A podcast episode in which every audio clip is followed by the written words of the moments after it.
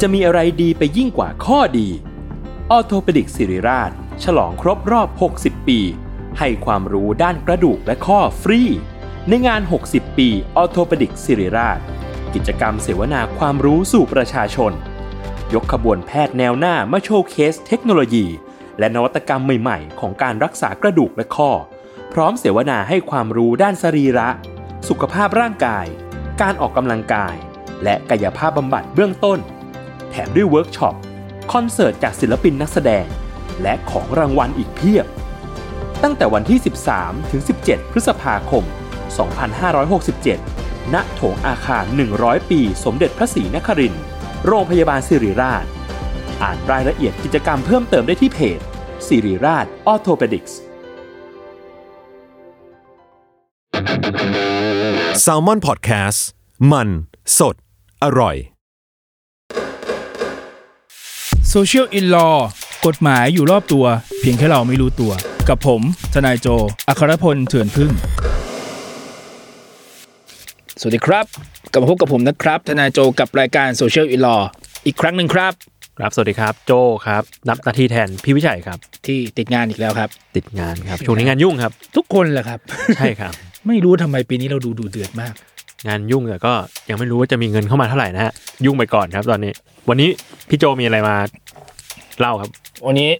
วันนี้มีมีข่าวก่อนหน้าวันที่เราอัดประมาณวันสองวัน ครับผม เป็นคดีที่เกิดที่โคราช อ่า อำ ฮะ เภอคอนบุรี อืม ตัวคดีอ่านแล้ว หดหูใจ เรารู้สึกว่าเออเดี๋ยวนี้มันเป็นเป็นการไปถึงขนาดนั้นแล้วเหรอ อืม เพราะมันเป็นคดีเกี่ยวกับเด็กและเยาวชนเป็นผู้ลงมือกระทำความผิด ครับ ครับ และโดยโดยวัยของตัวผู้ลงมือเป็นเอ่อป .4 กับป .6 อ่าฮะ ก็ประมาณสิ ข่าว ข่าวมันว่าไงพี่อันนี้ เป็นคดีข่มขืน เขาใช้คำว่าข่มขืนนะ อ่าฮะ เออในข่าวลงว่าข่มขืนเลยว่า อืม เป็นเป็นเด็กป .4 กับป .6 ก็คืออายุประมาณ สิ สิ บบ ขวบ ขวบ กับสิบสองขวบ ข่มขืน น้องป .1 ก็ประมาณเจ็ดขวบ เจ็ดขวบ อืม what the hell ใช่ ปสี่ เหี้ เรา ย ทำอะไรอ่ะ โอ้ย ปสี่กับปหกเรายังดูการ์ตูนช่องเก้าการ์ตูนอยู่เลยอ่ะ ตื่นมาดูโดเรมอนอยู่นะ เออ ชีวิตเรามีแค่นั้นเราเรารู้เรื่องทางเพศมันไม่ เราไม่รู้เรื่องอ่ะเอาพูดกันตรงๆว่า อ่า เนี่ยนี่คือประเด็นแรกที่เรารู้สึกว่าเฮ้ยมันเกิดอะไรขึ้นวะอะไรประมาณ อ่า นั้นเออแล้วแล้วพอมาไล่อ่านว่า อ่ะพอผู้ใหญ่รู้เรื่องใช่ไหมครับ แทนที่จะมีการแก้ไขปัญหากันอย่างถูกต้อง อืม กลับกลัวเสียชื่อเสียง โรงเรียน โรงเรียน ให้เกิดในโรงเรียน เออ ก็เรียกมาไกลเกลี่ย อ่ะ เฉยเลย ทั้งที่ตัวตัวคดีต้องบอกก่อนตัวคดีเป็นเป็นข่มขืนเนาะ มันยอมความไม่ได้อยู่แล้ว อ่ะ ต้องต้องไล่แบบนี้ก่อนถึงผู้ลงมือจะเป็นความผิด เอ้ยลงมือกระทำความผิดจะเป็นเด็กก็ตาม อ่ะ แต่ทางคดียอมความไม่ได้นะ อ่ะ อ่า ยังไงก็ต้องทำเรื่องขึ้นฟ้อง ใช่ใช่ส่วนส่วนจะลงโทษหรือไม่เพราะเป็นเด็กยังไงว่ากันอีกทีหนึ่งตาม อ่ะ ตามตามวิธีพิจารณาคดี แต่โดนฟ้องชัวร์ ใช่แต่มันต้องดำเนินคดี โอเค ก็เรียกมาคุยไกลเกลีย คุณแม่แท้ๆของน้องผู้หญิง ยอมความกับเงินค่าเสียหายเก้าหมื่นบาท ซึ่งอันนี้ส่วนตัวมองว่าแปลกไหมก็ ก็ไม่แปลกเพราะว่าคดีข่มขืนยอมความได้ไหมยอมความได้แบบนี้แล้วก่อน แต่ว่าเรื่องนี้พอมันเป็นเด็กที่ต่ำกว่า 13 ปีมันยอมความไม่ได้ อ่า เอ ฮะ อ ต้องไล่ก่อนเพราะผู้เสียหายก็เป็นเด็กเจ็ดขวบ ในทาง อ่า คดีไม่สามารถยอมความได้เลย อยู่แล้ว สิบสามยอมความไม่ได้ ใช่ใช่ใช่ต่ำกว่า 13 ต่ำกว่าสิบสามยอมความไม่ได้ แต่นี่ก็คือทั้งผู้ก่อเหตุทั้งผู้โดนทำอนาจารข่มขืน ก็คือต่ำกว่าสิบสามหมดเลยน่าหดหูมากครับ มาก น่าหดหูเฮี้ยๆเลยครับ คือตัวเองยังไม่มีลูกนะ ผม แต่ มี เออ แล้ว เพื่อนที่ส่งมาให้ดูคือเป็นคนที่มีลูกแล้ว แล้วเขารู้สึกว่าเฮ้ยลูกกูไม่ปลอดภัยขนาดนี้เลยเหรอวะอะไรอย่างเงี้ยทุกคนคุยแบบนี้กับพี่นะว่า อืมๆ ถ้าเกิดกับลูกกูกูต้องทำยังไง คือวิตกจริตกันไปแล้วอ่ะในกลุ่มพ่อบ้านที่มีลูกที่เริ่มเข้าโรงเรียนไปแล้ว ซึ่งผมเข้าใจได้มากๆเลยอะ เออเรานึกภาพออกว่าเออเป็นเราเราอ่านเรายังตกใจเลยตอนที่ อืม เพื่อนส่งมาให้ดูจนเราเรารู้สึกว่ามันมันไม่โอเคเลยประมาณเนี้ยทีนี้มันก็มี เราก็ยอมความกันไป ใช่ใช่ ทำเรื่องยอมความมีจ่ายค่าสินใหมายทดแทน เก้า ค่าปหมื่ รับ นเก้าหมื่น เก้าหมื่นบาท เก้าหมื่นบาท คุณพ่อคุณพ่อเด็กรู้เรื่องทีหลัง คุณพ่อเด็กก็เลยมาติดตามเรื่องอะไรประมาณนี้แหละ อ่าฮะ สุดท้ายรู้สึกคุณแม่ก็จะหอบเงินหนีไปเลย เนี่ยพีคดอกสุดท้าย อ่าฮะ หอบเงินเก้าหมื่นบาทหนีไปกับสามีใหม่ ฮะ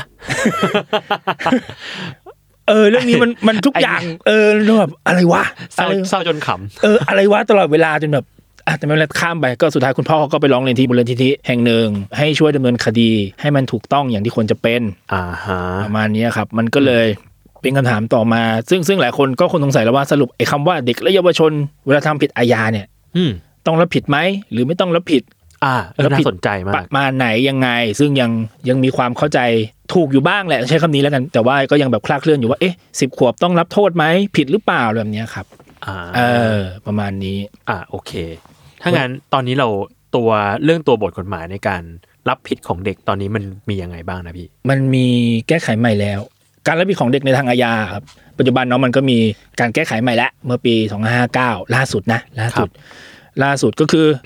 แยกเป็นสี่ช่วงอายุ ในกรณีที่เกิดว่าเด็กเป็นผู้ลงมือกระทำความผิดนะ อ่ะ คร่าว โอ ๆ เค จะได้จะได้เป็นกรอกง่ายๆ ก็คือ ถ้าเด็กอายุไม่เกิน 10 ปีเนี่ยลงมือกระทำความผิด ถือว่าเด็กอะมีความผิดอยู่ มีความผิดนะ แต่กฎหมายยกเว้นโทษ อ่ะ ให้กับเด็ก ยว้นโทษ ก็คือมีความผิด แต่ไม่ให้ลงโทษ ไม่ต้องรับโทษ เไม่ต้องรับโทษอ่าประมาณนี้ เพราะถ้าเอาโดยหลักความที่ว่ายังไม่เกินสิบขวบเนาะเขาก็ยังถือว่าเป็นวัยใส อาจจะมีอะไรผิดพลาดในการเลี้ยงดูและหรือไปเห็นตัวอย่างอื่นๆมา อ่ะ เขาก็ทำตาม อ่า ประมาณนี้ ถ้า ถ้าเอาแบบทั่วไป อ่ะ ทีนี้ อ่าช่วงอายุที่สอง เด็กอายุ 10 ปี แต่ไม่เกิน 15 ปี ก็ถ้าทำผิด ก็ยังมีความผิดอยู่ แต่ก็เหมือนเดิมครับ ห้ามไม่ให้ลงโทษ ทางอาญาแก่เด็ก แต่ศาลอาจใช้วิธีอื่น เพื่อเป็นการฟื้นฟูและอบรมเด็ก ปรับเป็นเด็กที่ดีขึ้นประมาณเนี้ยครับ ซึ่งพวกนี้ก็คือแบบไปอยู่สถานพินิษเนี่ย ใช่ใช่ ใช่ไหม เขาจะเรียกกระบวนการฟื้นฟู อืมม เออ ก็จะมีถ้าง่าย ๆ ก็มีพวกอะไรอะการว่ากล่าวตักเตือน อืม การเรียกคุณพ่อคุณแม่มาอบรม การใช้วิธีคุมความประพฤติของเด็กอะไรแบบเนี้ยครับ อืมอืม เพื่อเป็นการใช้คำว่าเป็นการฟื้นฟูให้เด็กเป็นเด็กที่ดีขึ้นกว่าเดิม อืม หลังจากที่แบบอาจจะเคยผิดพลาดด้วยว่าความเป็นเด็กหรือด้วยเพื่อนพาไปอะไรก็ตาม อ่าฮะ อ่าประมาณนี้ครับ ครับ เขาจะเรียกวิธีการสำหรับเด็ก แล้วก็อ่าช่วงอายุที่สามเด็กอายุสิบห้า อืม ไม่เกินสิบแปด อ่าไม่เกินสิบแปด อ่า ไม่เกินสิบแปดนะ ยังเลือกตั้งไม่ได้ใช่ไหม ใช่ ใช่สิ ใช่ใช่ เด็กมันเลือกตั้งได้ต้องสิบแปดไม่เกินสิบแปด ใช่ เออประมาณนี้ อืม ก็ขอใช้ความผิดผิดไหมผิด แต่กฎหมายก็ยังให้ช่องผู้พิพากษาว่า จะใช้วิธีการฟื้นฟู ก็คืออย่างที่เราพูดกันไปเมื่อกี้ว่าอบรมตักเตือนเข้าสถานพินิษอบรมให้เด็กกลับตัวใหม่ หรือ อืม จะลงโทษเด็กในทางอาญาก็ได้ อ๋อแล้วแต่ศาล ใช่ แต่แน่นอนว่าเอ่อถ้าลงโทษเนี่ยศาลก็จะลงโทษสถานเบากึ่งหนึ่งประมาณเนี้ยครับไม่ได้ลงโทษเต็มเหมือนแบบผู้ใหญ่กระทำความผิดอ่ากับช่วงที่สี่เนี่ยก็เด็กอายุเกิน 18 ไม่เกิน 20 อืม อันเนี้ยรับโทษแล้วรับโทษในทางอาญาปกติแล้ว แต่ว่าศาลก็อาจจะใช้ดุลพินิษลดโทษให้กึ่งหนึ่งได้ก็ว่ากันไปอีกทีหนึง แล้วแต่ เออก รณี ใช่แล้วแต่กรณีกันไป แต่ในเคสเนี้ยที่มันน่าหดหู่เพราะว่าถ้าโจทย์น่าจะจำได้นะ ตอนเรียนวิเด็กอ่ะมันจะมีมาตราหนึ่งที่ที่ยังให้ช่องว่างอยู่ว่า อืม ในกรณีที่โดยพฤติกรรมการกระทำของเด็กและเยาวชนนั้นๆน่ะ ครับ มันดูรุนแรง อืมฮึ เกินอายุจนควรจะต้องส่งไปพิจารณาที่ศาลจังหวัด อ่าฮะ ประมาณเนี้ยเป็น อ่า เออเป็นตัวหนึ่งที่แบบมีช่องไว้อยู่มาตราหนึ่งอ่ะ มียกเว้นได้สำหรับแบบ อืม เด็กเด็กที่คดีที่เด็กดูแบบโหทำเกินอายุมากเลย บางทีอาจจะมีการวางแผนมีการอะไรอย่างงี้ ใช่ ไหม ใช่ใช่ใช่ซึ่งเรื่องไอ้มาตราเนี้ยในหลายคดีเรามีเคยมีการหยิบยกกันขึ้นมาพูดอยู่บ้างนะ อืม ส่วนตัวพี่ก็แบบบางคดีเรารู้สึกว่าสิ่งที่มึงทำมันไม่ใช่เด็กแล้ว อ่า มึงคือผู้ใหญ่คนนึงอะ อ่า ความคิดมึงการวางแผนของมึงมันเกินอายุไปแล้ว อ่า นี่พอดีมากเลย รายการเรา Untitled Case ครับ ช่วงวันเสาร์ที่ผ่านมา ก็เป็นเรื่องนี้พอดี เรื่องแบบฆาตกรรมที่ลงมือโดยเด็ก ซึ่งโอ้โห เป็นแบบคดีที่ญี่ปุ่นอะไรเงี้ยโหดมาก เออ มีการวางแผน มีการแบบไตร่ตรองมาก่อน น่ากลัวนะ แต่ว่าโอเคแน่นอนว่าพอมันเป็นเด็กและเยาวชนลงมือใช่ไหมมันก็จะวิธีการสำหรับเด็กต้องมีนักจิตวิทยา อืม สหวิชาชีพเข้ามาประเมิน สภาพจิตใจเด็กการกระทำเด็กว่าเฮ้ยมันรุนแรงขนาดนั้นจริงๆเหรอ อ่าฮะ ต้องขึ้นศาลผู้ใหญ่จริงๆเหรออะไรแบบเนี้ยครับ แปลว่า คดีนี้ก็มีสิทธิ์ขึ้นศาลผู้ใหญ่ได้ ตามดุลพินิษ เป็นไปได้ไหม ในทางข้อกฎหมายมีช่องว่างสามารถจะทำได้ อ่ะ แต่มันก็ต้อง ผ่านการสอบสวนโดยสหวิชาชีพอยู่ดี อ่า ในกระบวนการมันมีมากขึ้น ใช่และหรือแต่ด้วยว่าช่วงอายุของน้องมันมันอยู่ในแกลบที่ที่สองใช่ไหมมันไม่ต้องรับโทษ อ่าฮะ ทีนี้ถ้าจะต้องมีการสอบจริง ๆ ว่าเด็กสภาพจิตใจเกินเด็กจริงหรือไม่เนี่ย เอาส่วนตัวที่เคยถามผู้พิพากษาในศาลเยาวชนที่รู้จักกันมา อือฮึ ท่านก็บอกว่าเอาเท่าที่ท่านรู้นะ ยังไม่เคยมีคดีไหนส่งไปขึ้นศาล อ๋อเหรอ ผู้ใหญ่ได้เลยใช่ ก็เลยยัง พยายามมองหาคดีตัวอย่างอยู่แต่ยังหาไม่ได้ เพราะว่าช่วงหลังเราจะเห็นคดีที่เกิดขึ้นโดยฝีมือของเด็กและเยาวชนเนี่ย มันเริ่มรุนแรงขึ้นเรื่อย ๆมันเริ่มเยอะขึ้นเรื่อยๆอะ เออ มันเหมือนแบบเรามีสื่อมากขึ้นอยู่ในมือแบบใกล้ขึ้น ๆ ใช่ ถ้าเป็นสมัยก่อนมันก็แบบความรุนแรงอยู่ในไหนอยู่ในทีวีเหรอพออยู่ในทีวีปุ๊บก็ปิดทีวีก็จบ เออ ไม่ให้เปิด แต่เดี๋ยวนี้มันแบบบางบ้านก็มีแท็บเล็ตให้ลูก บางบ้านก็มีมือถือให้ลูก แม้จะมีฟังก์ชันควบคุมเด็กมากมาย แต่มันก็แบบก็ไม่ได้เปิดกับทุกคนหรอก มาส่วนตัวขนาดยังไม่รู้นะแต่ไม่เคยให้ให้หลานเราลูกเพื่อนเราเล่นโทรศัพท์ หรือเล่น iPad เลย เพราะเรารู้สึกว่า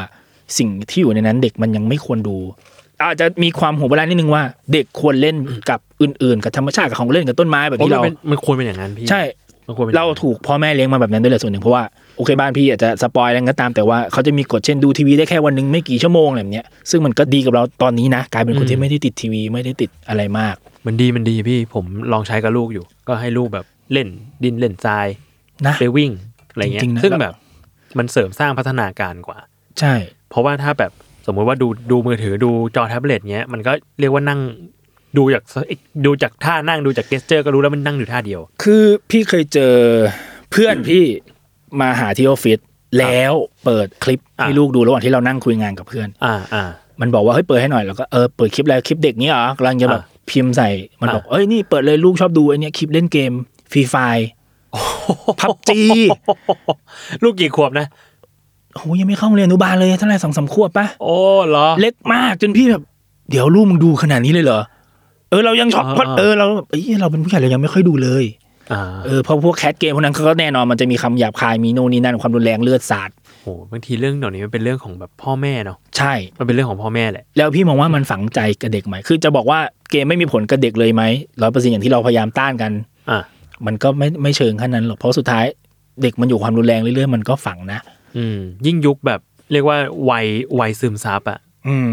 ตั้งแต่เกิดถึงสามขวบเนี้ยผมว่าสำคัญ ใช่ก็อย่างอะไรที่ปีที่แล้วปะที่มีน้องผู้ชายคนหนึ่งที่แบบเล่นเกมแล้วหัวร้อน สุดท้ายจะเอามีดมาไล่ฟันอาม่า อ่าฮะ เออ โห มันน่ากลัวนะ คือถ้ามีคดีเกิดขึ้นนั่นก็คือคดีตัวอย่างเหมือนกันว่าเด็กลงมือทำร้ายบุพการีตัวเอง ถ้ามันไปถึงขั้นเสียชีวิตนะ จากความหัวร้อนจากเกม ใช่ อืม คือทีเนี้ยพอพอมันเกิดคดีแบบนี้บ่อยๆในช่วงหลังพี่รู้สึกว่ามาตรานี้มันควรถูกยกมาใช้หรือไม่ อือฮึ เออ เราควรจะมีนักจิตวิทยาลงไปประเมินจิตใจเด็ก อย่างจริงจัง อย่างจริงจังมากกว่าเดิมอีกเพราะที่ผ่านมาที่เคยทำคดีที่จำเลยเป็นเด็กและเยาวชนมาเนี่ย อืม ส่วนมากศาลก็จะส่งเข้าฟื้นฟูอบรมธรรมดา อืม ซึ่งในความมืดมืดๆของบ้านเราพูดกันตรงๆนะ เด็กกลับตัวได้หรือไม่ไม่ อ่าฮะ มันคือความจริงแหละที่หลายคนต้องเข้าใจก่อน แม้เจตนาของกฎหมายจะดี เจตนาของผู้พิพากษาจะดี เจตนาของนักจิตวิทยาจะดี อืม แต่เด็กที่เข้าไปแล้ว ถามว่ามันดีขึ้นหรือไม่ไม่เลย เปอร์ ที่ เซ็นต์น้อยที่ดี น้อยนะที่จะกลับตัวใช่ เด็กที่เคยจำหน่ายยาเสพติด ก็กลับไปจำหน่ายเหมือนเดิม บางคนพอประกันตัวได้ก็หนี อือฮึ เออเพราะ อืม พี่พี่ก็เคยเจอเคสหนึ่งไม่แน่ว่าเขาได้เบอร์เรามาจากไหนโทรมาที่สำนักงาน น่าจะเป็นประมาณแบบเครือข่ายเขาข้างบนแหละ ครับ โทรมาปรึกษาเราอยากให้เราช่วยตัวเด็ก อืม เออแต่เราไปคุยไปซักข้อได้จริงแล้วมันก็พูดตรงว่ามันไม่เหมือนคุยกับเด็กสิบห้า อ่าฮะ เขาโตเหมือนเหมือนคนที่ขายยาเสพติดเป็นผู้ใหญ่คนหนึ่งอะตอนคุยกับพี่ เขารู้ความมากกว่านั้น เขารู้ความเขาไม่มีอาการแสดงความเกรงใจเราเขาไม่มีความรู้สึกว่าเขาเด็กกว่าเรานะ อ่าฮะ เขารู้สึกว่าผมคือลูกความพี่ อ่า ผมสั่งพี่ได้ เชียโอเค เออ คุยแบบผู้ใหญ่เลยคุยแบบพี่ทำอะไรให้ผมได้บ้างครับงี้งี้งี้งี้ซึ่งโอเค เรา อา รู้ ยุเท่าไหร่นะ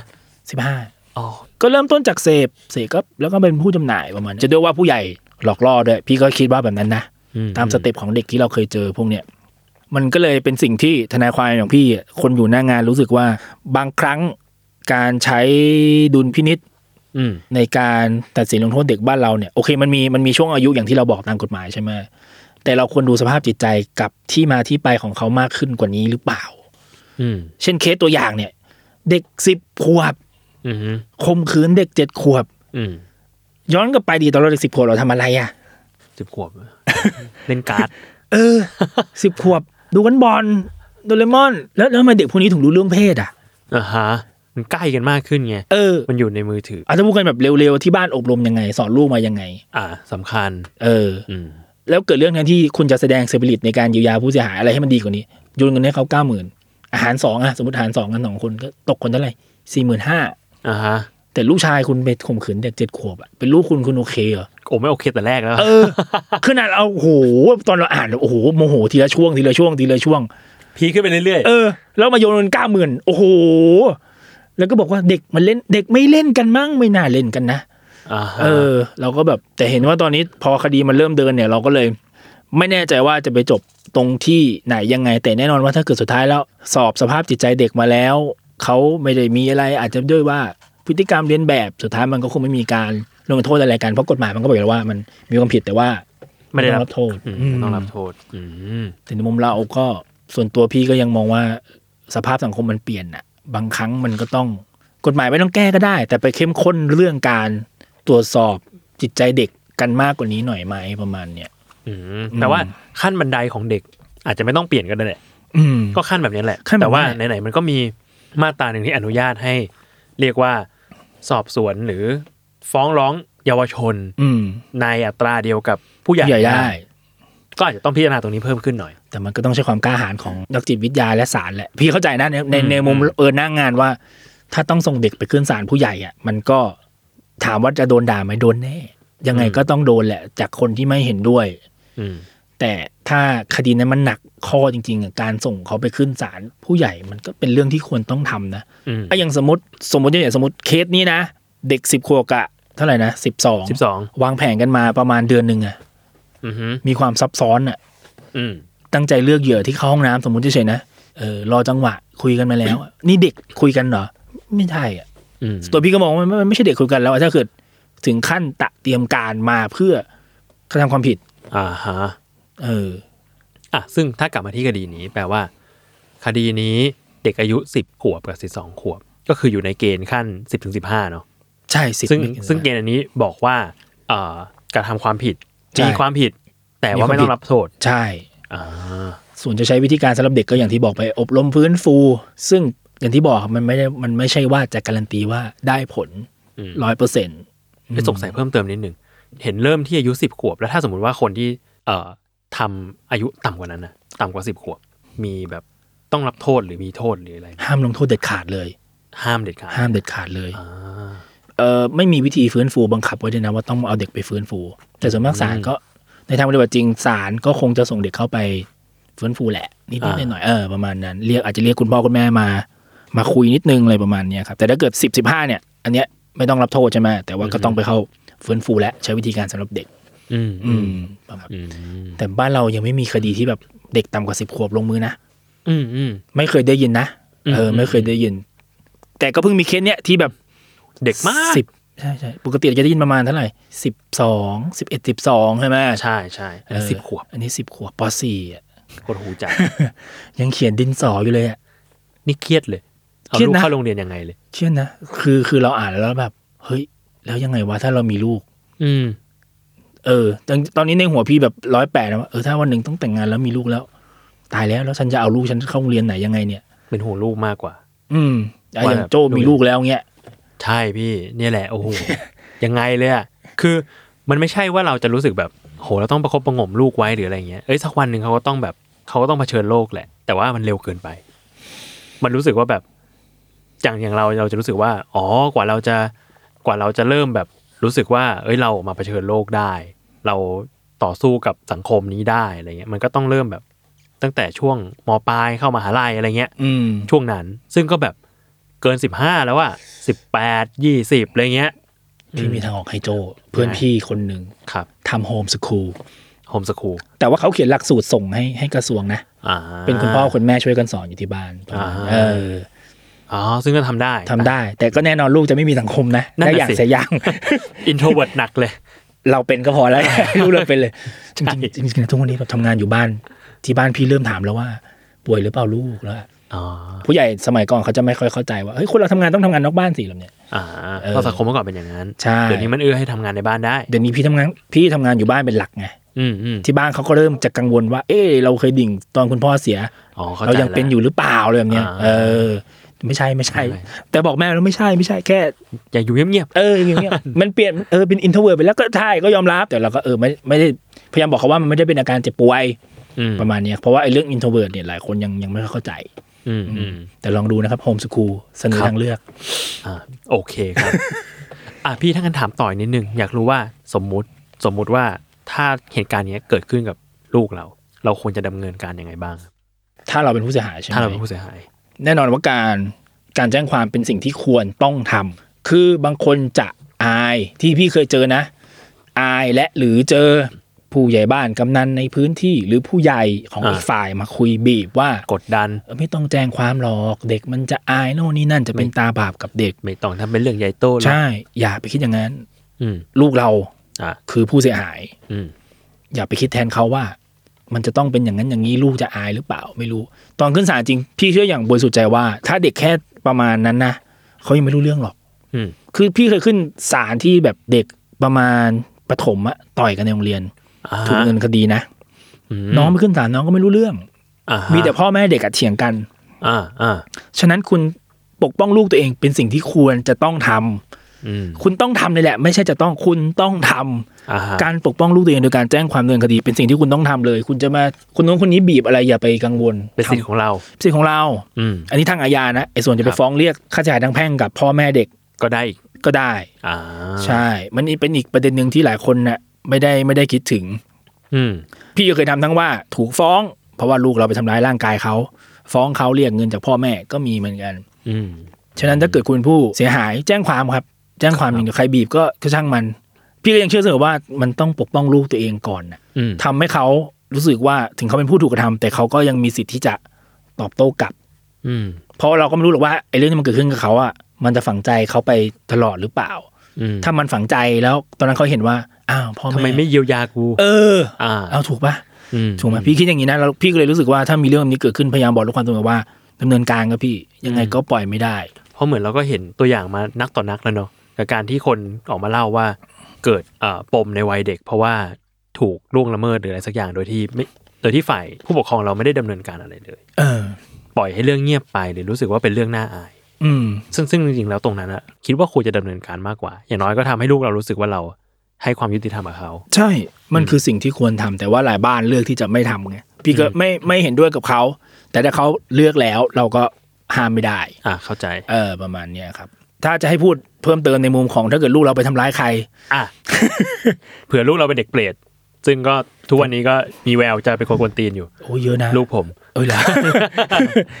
มันก็มีแล้วถ้าเกิดลูกคุณเป็นผู้เสียหายอ่ะใจเขาใจเราใช้คำนี้ดีกว่า คือค่าเสียหายมันต้องจ่ายไหมมันต้องจ่ายอยู่แล้วเพราะลูกเราไปทำร้ายเขา อืม ไม่ว่าจะเรื่องทางเพศหรือเรื่อง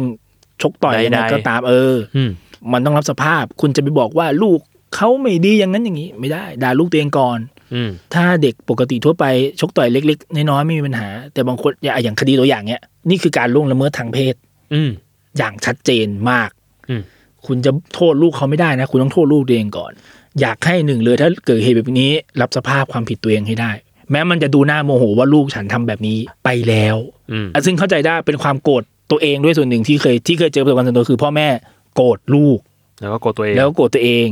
อืม แต่ให้ไปคุยฝ่ายตรงข้ามก็อาย อ่า เออ มันจะเป็นเอฟเฟกต์ต่อเนื่องแบบเนี้ยโอเคโกรธไปเถอะเข้าใจ แต่คุณต้องคุยกับฝ่ายตรงข้ามอยู่ดี ถ้าเขาดำเนินคดีก็ต้องยอม ใจเขาใจเรา ใช่จะไปไก่เกลี่ยให้เขายอมให้ได้เพราะเขาไม่ยอมก็โมโหเขา อันเนี้ยคุณผิด อืม ซ้ำสองอีก อืม เขายอมดำเนินคดีสิทธิ์ของเขาแล้วไปยอมในศาลได้อยู่ดี เพราะ อืม อย่างที่เราคุยกันตอนต้นน่ะ ผู้ก่อเหตุเป็นเด็กใช่ไหมมันก็มีเรื่องการไม่ต้องรับผิดอยู่แล้วในทางปฏิบัติจริง เว้นแต่ว่าถ้าเป็นเด็กโตก็อีกเรื่องหนึ่ง อืม อืมเนาะก็อยากให้มองสองมุมว่าถ้าคุณเป็นผู้เสียหายทำยังไง ถ้าเกิดคุณลูกคุณเป็นคนลงมือต้องทำยังไงประมาณนี้ ยกเว้นแต่ว่าจังหวะลูกคุณดันซวยไปเจอส่งไปศาลผู้ใหญ่จริง ๆ อืม อย่างที่เราคุยกันอันนั้นก็อาจจะหนักอีกสเต็ปหนึ่ง อืม ก็ว่ากัน ก็มีการเยียวยาหลายแบบ ใช่ โอเคงั้นวันนี้ประมาณนี้เนาะพี่ ใช่ วันนี้ทำไมเราหดหูมาสองสามทีแล้วเนี่ย ข่าวมันมีแต่เรื่องหัว ทำไมเรื่องกฎหมายในประเทศไทยไม่มีเรื่องดีๆ ให้เราจะโลงหัวใจมั่งเลยเหรอท่าน ไม่เข้าใจเลยนะ เราก็นึกถึงกฎหมายเวลาหดหัวเลยพี่ นะ ใช่ครับ เอ้ย คนมีความสุขก็ไม่มาหาพี่หรอก เออ เออเอาโอเค ก็ไม่น่ามีอะไร โอเคครับ ก็เออสำหรับรายการโซเชียลวีลอสัปดาห์นี้ก็คงมีแค่นี้ครับ ก็กลับมาพบกันใหม่ ทุกวันพุธทุกช่องทางของสมาร์ทพอดแคสต์ครับลากันไปก่อนครับ สวัสดีครับ ช่วงเปิดประมวลกับทนายตัวแสบ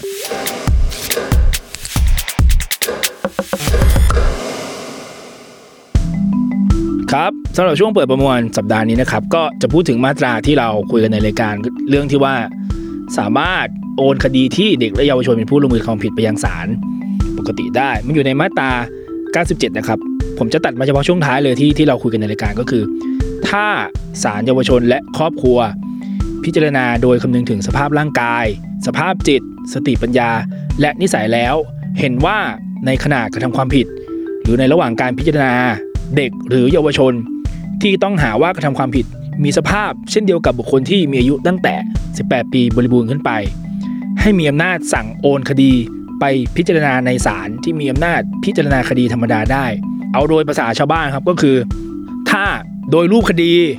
โดยสภาพพฤติกรรม โดยข้อเท็จจริง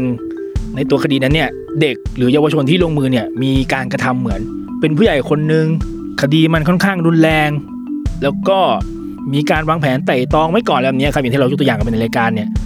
ถ้าศาลและสหวิชาชีพ เช่นนักจิตวิทยาเนี่ยตรวจสอบดูแล้วพบว่าการกระทำและสภาพจิตใจของเด็กและเยาวชนที่ลงมือเนี่ยเกินกว่าเด็กทั่วไปไปแล้วเนี่ยศาลก็อาจจะส่งไปพิจารณาในคดี ที่ศาลอาญาปกติได้นะครับ ก็อย่างที่อธิบายไปในรายการ ไม่มีอะไรมากสำหรับเปิดประมวลสัปดาห์นี้ ก็ลากันไปก่อน สวัสดีครับ